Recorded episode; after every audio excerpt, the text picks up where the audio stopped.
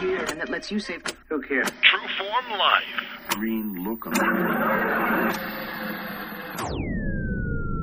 Welcome to Exploring Mind and Body with Drew Tadia. Drew is an expert in nutrition, fitness, lifestyle, and more. And he wants to help you live a healthier, longer, and more active life. Now here's your host, Drew Tadia.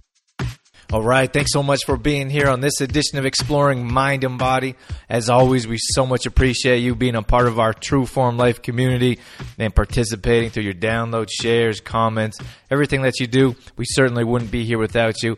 Now, today I'm bringing on Geoff Freeborn, who played professional baseball all over the world. He actually played on six continents, two national teams. Now he's a full time coach in Calgary, and he started a really cool company called Sidearm Nation. So Geoff and I have a lot in common. It was pretty cool to sit down and talk with him. Brought back a whole lot of memories of my playing days and traveling the world myself. So I'm very grateful for the opportunity to have Geoff on the show and to share this interview with you. So sit back and enjoy. We got all that coming up on. This is Exploring Mind and Body. Naturally improve your lifestyle one show at a time with your host, Drew Tadia. All right, welcome to another edition of Exploring Mind and Body. We heard all about Geoff on the introduction, so without further ado, welcome to the show, Geoff. Oh, thanks for having me, Drew. So today we've got, well, we're going to be talking about all kinds of stuff. We have a similar background of baseball and traveling all over the place. So I'm, I'm excited. I'm interested to hear about your story and what you have to share with us. Yeah, no, I, I think we definitely, I think we probably played against each other back in the day, a long time ago. But I'm sure we probably crossed paths on the on the diamond for sure. Yeah, it's a small baseball world, isn't it? yeah, no, definitely. So tell me about you. Just well, why don't you give us some background about yourself? You obviously grew up. Well, not obviously for our listeners, but you grew up in Calgary. Is that right? Yeah, I grew up in Calgary. Um, played baseball growing up all all through. Um, yeah, I guess till I was 18 in Calgary, and was fortunate enough to uh, to go down south and play college baseball in the states and in Idaho and Kentucky. Was also fortunate enough to play uh, pro baseball for five years, kind of all over the world, and kind of kind of travel that way and see the world through baseball. Awesome. So where did you go after you got through college and university? Uh, I played in I played over in Europe. Um, my dad my dad's born in England, so I was able to get my British passport. So I played on the, the British national team for for four European championships. But I played in the in the French professional league and the German professional league.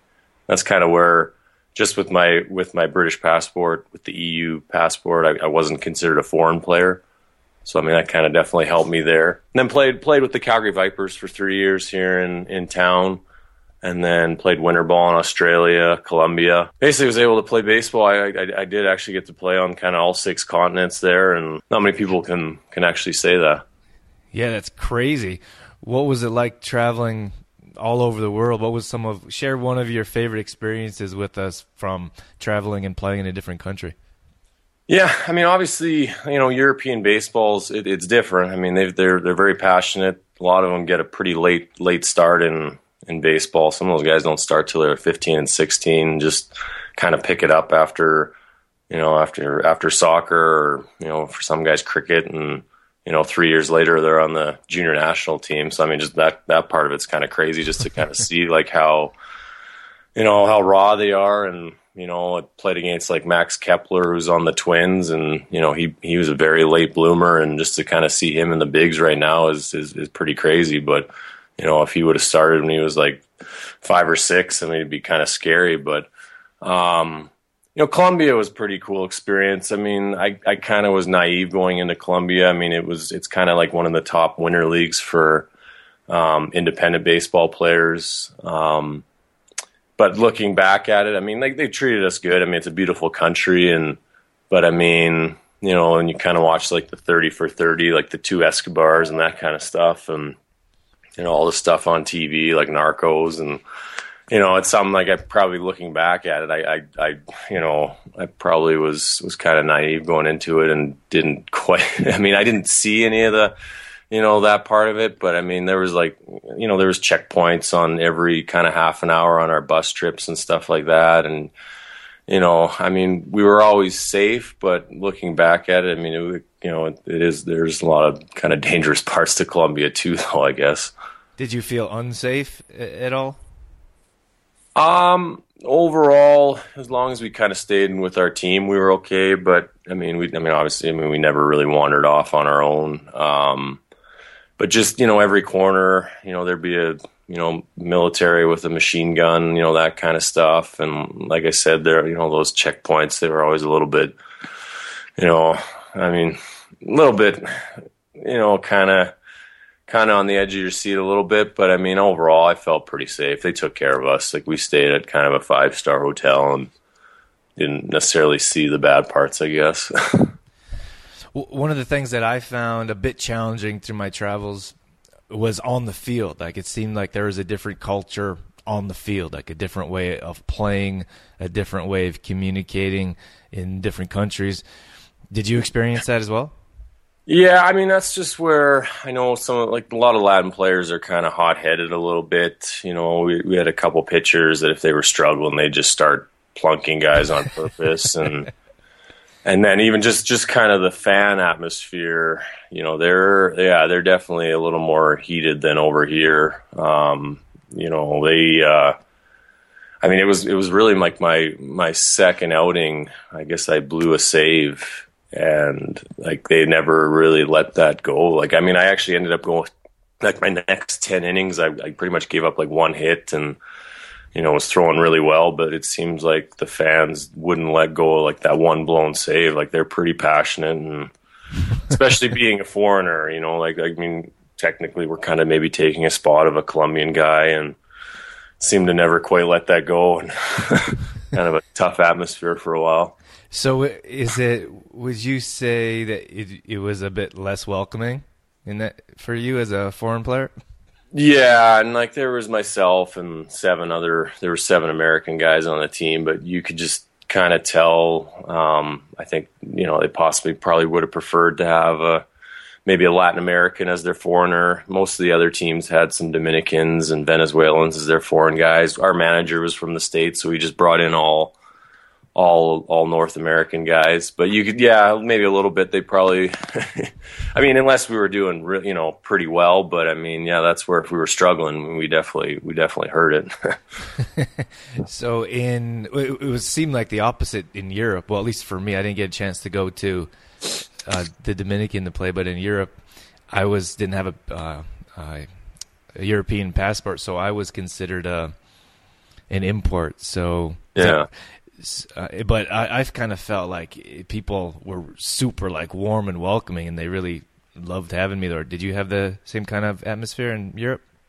Yeah, and they're, I mean, that's where over there, um, you know, they just kind of play on the weekend as well, right? So during the week, you know, I found, you know, you're able to, you know, we kind of helped out with like the, you know, the junior team practices and kind of the 15U, 13U, and kind of throughout the week, you know, you were able to, kind of get involved with the with the club a little bit more, and then you know you do play on the weekend. But I, I think that definitely probably helped as far as like the whole club and program kind of just getting behind you and um, probably a little easier. I mean, I got you know being a pitcher, you know, it was still kind of like college ball, just pitching, you know, once a week on the weekend. I know, I know some hitters struggle going over to Europe, just you know, playing, you know, two games on a Sunday. It can be a little little tricky as a as a hitter. But um, yeah, no, Europe they were always they were always very supportive and happy to kind of have us come over and kind of grow their game a little bit. What was the most challenging part about traveling and, and playing and I guess it's it's there's all kinds. I suppose for me, language was a was a big one, especially in Germany. But oh, you know, it's crazy. When I was in Australia, I for like the first month almost, I couldn't understand anyone? oh, it's it's a yeah. No, I know. that was crazy. And, and it's English, said, but it's not English, I guess. yeah, right. Well, they have their slang and they they talk a bit, a bit quicker. And everyone said to me, well, they you know after you you get to know the team and you warm up a bit, they they thought well we we we thought you didn't like us when you first got here. And I said, I didn't understand a word you guys were saying. I couldn't communicate with you guys. yeah, no, it's it's yeah, and even honestly, yeah, just with the British national team, some of the some of the guys from England. I mean, it's it's it like I said, it is English, but I mean, it definitely it's it's it's different. yeah, no kidding. So was that a, that was a challenge for you as um, well? I mean, the funny thing is, like, I, I mean, I went to junior high and I I took French immersion, you know, so I do speak French overall pretty well. I probably read it better and can listen to it better than I speak it. But then going over to France, they actually just wanted to speak English with me and like kind of practice their English. And so, I mean, that's, I mean, they, they still, there was a little bit of a language barrier there at times. Um, but I mean, that's where I actually really didn't speak much French because they wanted to speak English with me. So, I mean, Colombia definitely a little bit more of a, language barrier, and a lot of or probably half those the Colombian guys on the team didn't speak English at all. They're just they just yeah, and I I didn't know any Spanish, so that you know especially like with the pitching coach and and that part of it, he didn't know any any English and. Like I said, our manager he spoke he spoke both and would kind of have to translate, but that's kind of where it became a little bit, a little bit of a hassle that way. But so kind of part of it. How did it work out if you're a pitching coach didn't speak English and you didn't speak Spanish. Well, yeah, I mean, we luckily we had a couple couple of the Colombian guys in the bullpen that were um, playing minor league ball or affiliated ball, and they would kind of help, kind of translate, and you know, if, if you know, kind of let me know when it was my time to get loose or whatever. Or, you know, he, he would translate or whatever, some mechanical things for me. But it was, yeah, it was a little bit different that way. a little bit challenging. Yeah, a little bit challenging there, but one of the other things I found challenging in Australia was how they drive on the other side of the road. Yeah, no, I wasn't a big fan of that. I um, I tried a couple times, but we we had a roommate. He was actually he was from Perth. He was Australian and came over to Adelaide to play for the for the season. So we just kind of let him drive. I mean, it was me and a guy from New Jersey, and I just, yeah, I didn't feel comfortable driving.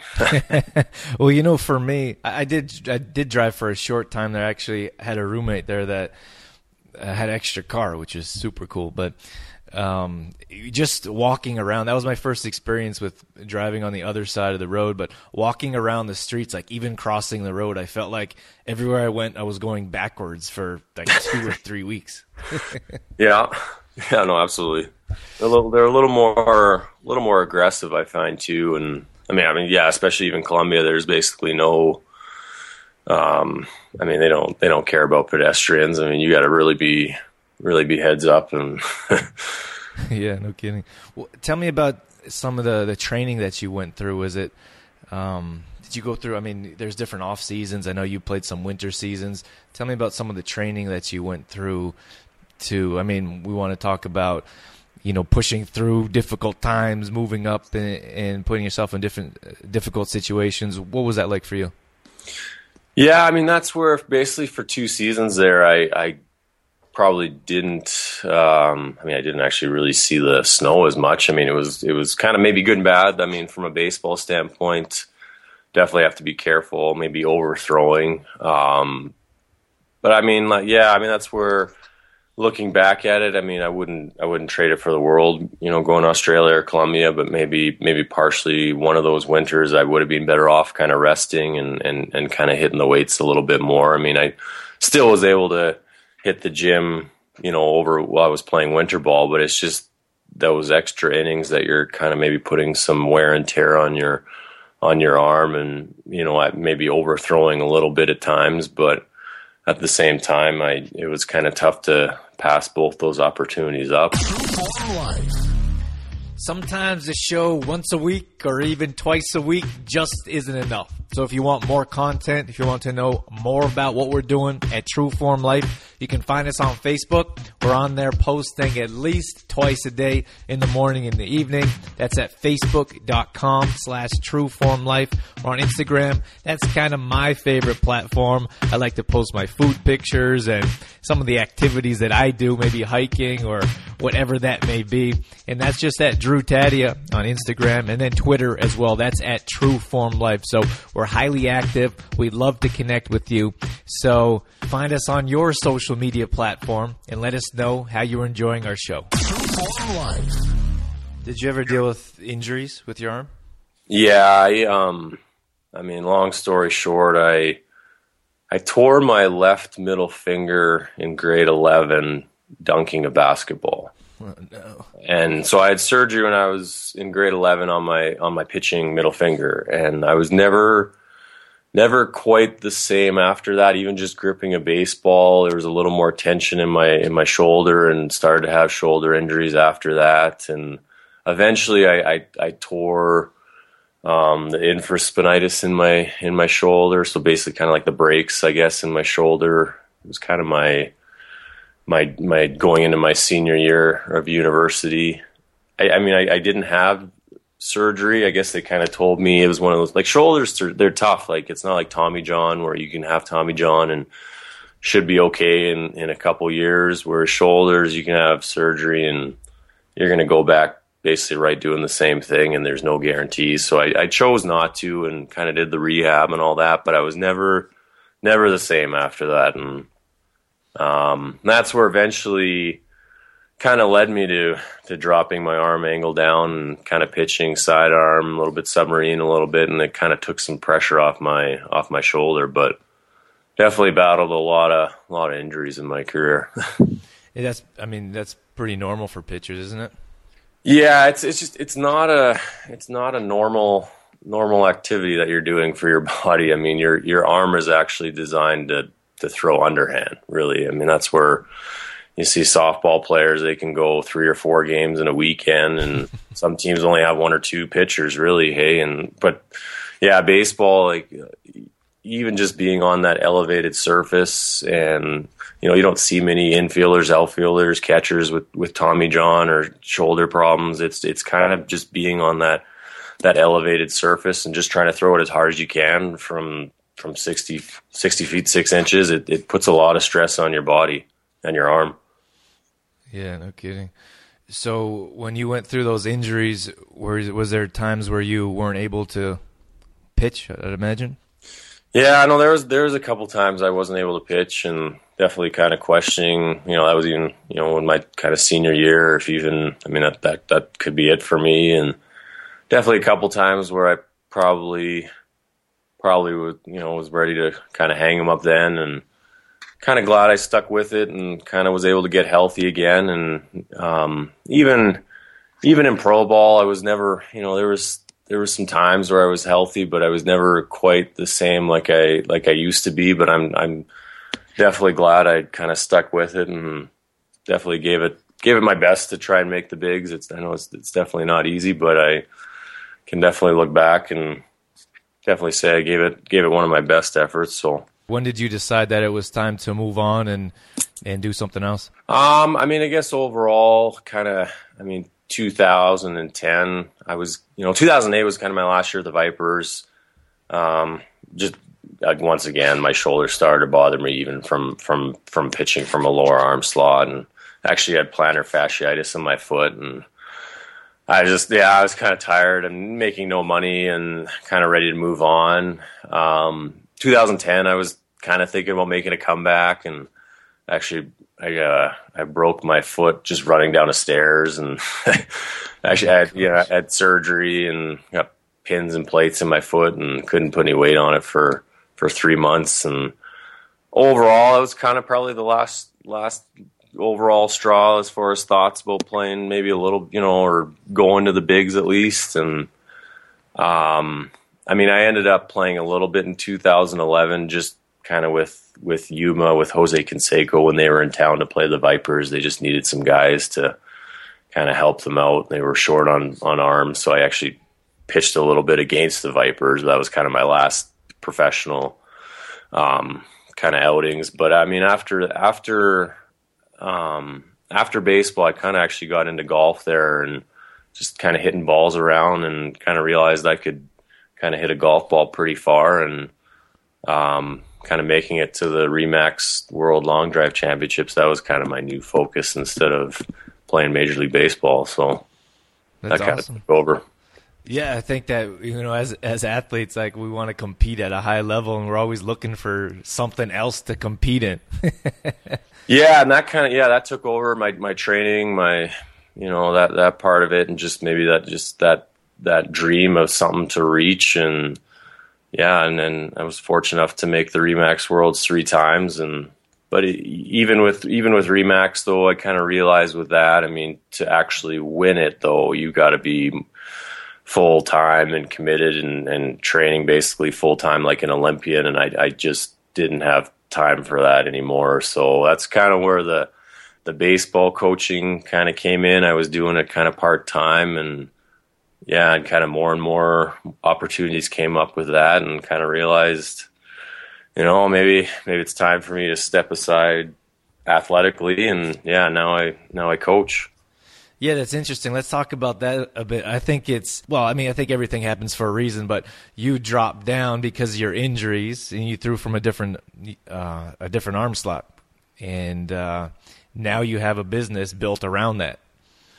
Yeah, I mean, it was it was kind of it was a last last resort as well. I mean, I I was hurt physically in my shoulder, but our manager called me into his office and was basically gonna they were gonna release me my first season with the Vipers, kind of halfway through, and he's the one that uh, Mike Bush suggested. You know, have you ever thought about dropping down? And never in my life had I kind of thought about that, and yeah, literally just uh, went out.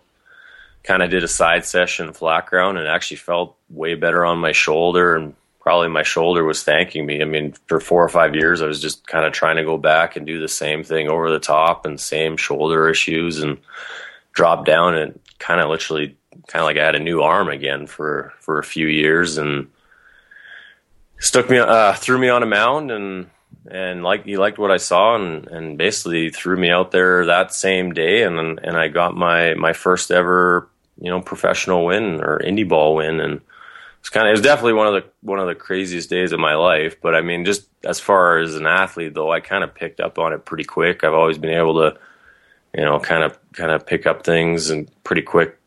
You know, probably quick, hopefully pretty quicker than others, but um, I just kind of fell in love with with pitching from there and kind of made baseball fun again. And um, yeah, otherwise I was kind of hitting my hitting my myself just doing the same thing over and over again and and throwing throwing from there. I mean, I I definitely enjoyed baseball again for the first time in a long time.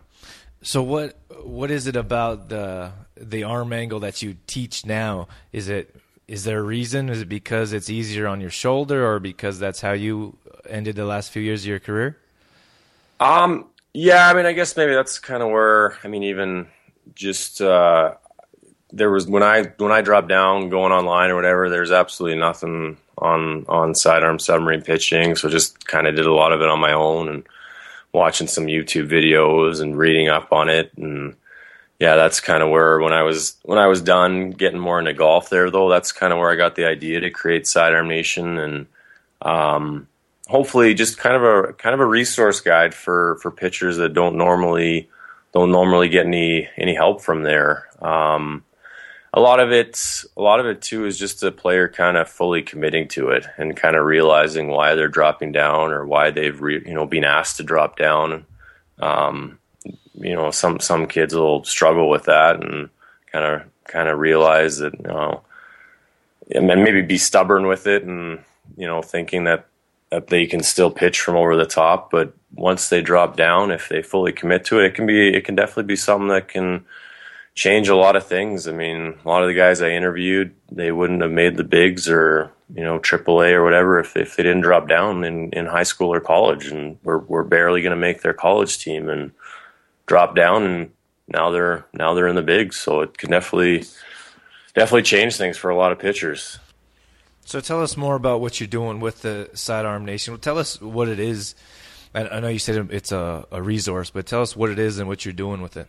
Yeah, so initially, like three or four years ago, I just it was kind of basically, and it's still there. It's it's like a it's a free ebook. Uh, you know, I have over probably 200 interviews now of kind of current, former, um, professional, international pitchers, and you know, like I said, hopefully coaches and players can can use those interviews and kind of get some help that way.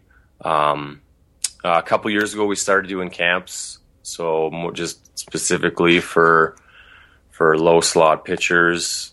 Um, I guess we probably run about eight or nine now, all over the states, and the, we do one in Calgary as well.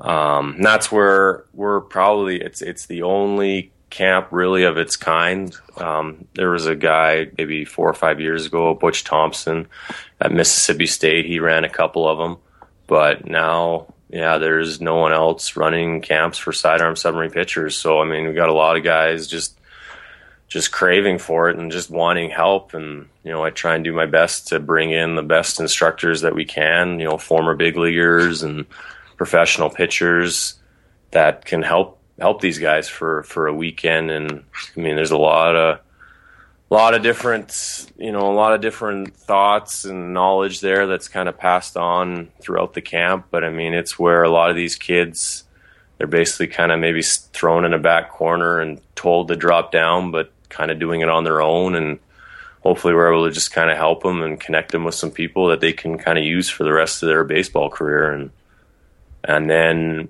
kind of on the side we've just you know, I've kind of done like a little apparel line too with Sidearm Nation and just kind of kind of growing that as well and kind of helps get the word out about about the site as well. Do you have a goal with this Sidearm Nation? What you want to do, or is it to continue to run camps and go across the nation, or? Yeah, I mean the, the camps is probably one of my my biggest thing. I, I enjoy kind of setting them up and and and kind of helping guys out that way. Um, even even just through the site, I personally get you know tons of emails throughout the week from from players looking just looking for help and looking for connections as well and you know i mean that part of it you know even just sending video in to me i mean that part of it too i i i enjoy doing and connecting with guys and just trying to help them out personally with with their own careers and um you know i mean and and that's where you know, like I said, like even just the apparel line is is, is kind of newer the past few years, and just trying to grow that side of it.